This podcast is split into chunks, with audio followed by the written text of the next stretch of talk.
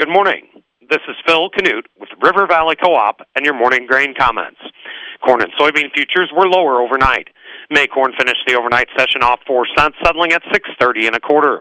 May soybeans were off six and three quarters cents, settling at fourteen sixty nine and three quarters.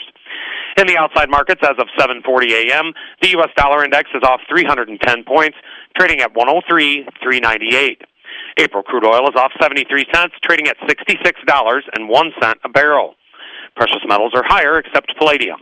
Industrial metals are all higher. The electronic mini Dow Jones is up 9 points, trading at 32,080. General macroeconomic uncertainty as a result of the current global banking crisis and the renewal of the Black Sea export agreement over the weekend are weighing on grains and oilseeds this morning. On Sunday, Swiss government banking regulators put together a deal to save Credit Suisse from failure. Credit Suisse will be purchased at a significant discount by its competitor, USB.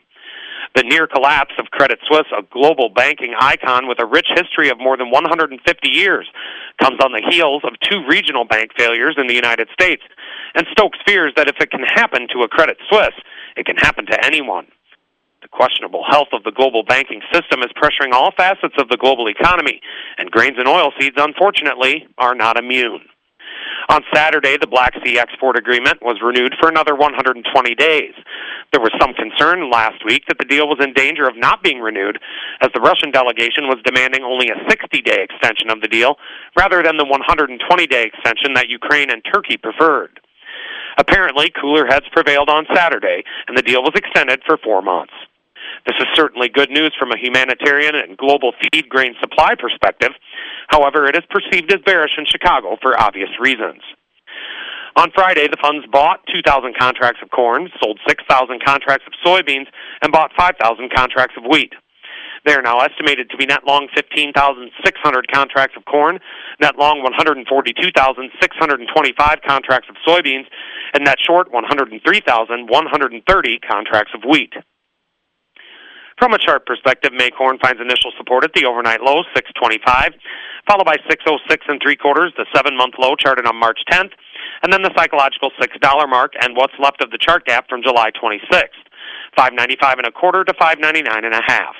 Initial resistance is at Friday's high, 638 and three quarters, followed by the high charted on March 3rd, 642 and three quarters, and then the key 650 level.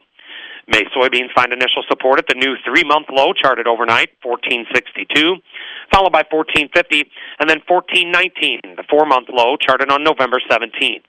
Initial resistance is at the overnight high, 1478 and a quarter, followed by 1498, the double high from Friday and Thursday, and then the psychological $15 mark, which was also Wednesday's high. Opening calls are lower.